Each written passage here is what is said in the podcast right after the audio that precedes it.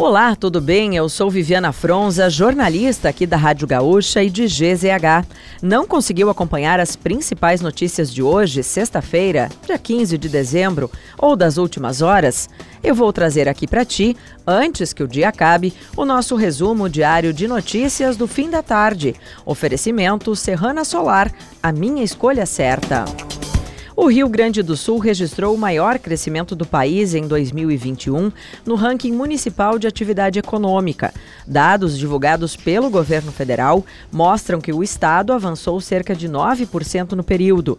Porto Alegre, Caxias do Sul e Canoas estão entre os 100 maiores PIBs municipais, responsáveis por mais da metade da produção brasileira.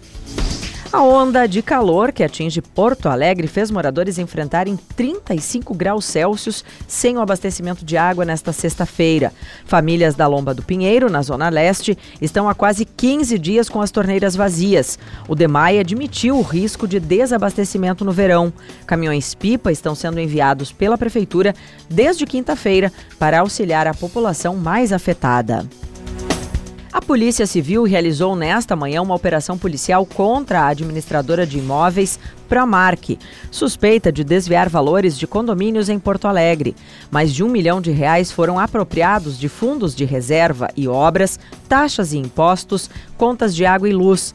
Foram identificados desvios em pelo menos sete condomínios de cinco bairros da capital. Bens foram bloqueados para garantir o ressarcimento das vítimas. E o primeiro pedágio de cobrança automática em uma estrada estadual do Brasil estreou nesta sexta-feira na Serra. Os motoristas já estão trafegando pela RS 122 entre Flores da Cunha e Antônio Prado, sem cancelas e cabines. No sistema Free Flow, o pagamento pode ser feito por meio de uma tag, como ocorre em estacionamentos ou pela placa do veículo. Os usuários têm até 15 dias para acertar a conta sem receber multa. E a banda Gilsons retorna ao palco do Auditório Araújo Viana neste sábado. Porto Alegre recebe uma das últimas apresentações da turnê Pra Gente Acordar, do trio formado por José, filho do Gilberto Gil, e os netos João e Francisco. Os Gilsons estrearam na cidade em junho do ano passado e agora retornam de uma turnê pela Europa, passando por Inglaterra, França e Portugal. E para fechar o nosso resumo de notícias, antes que o dia acabe, tem a previsão para o final de semana.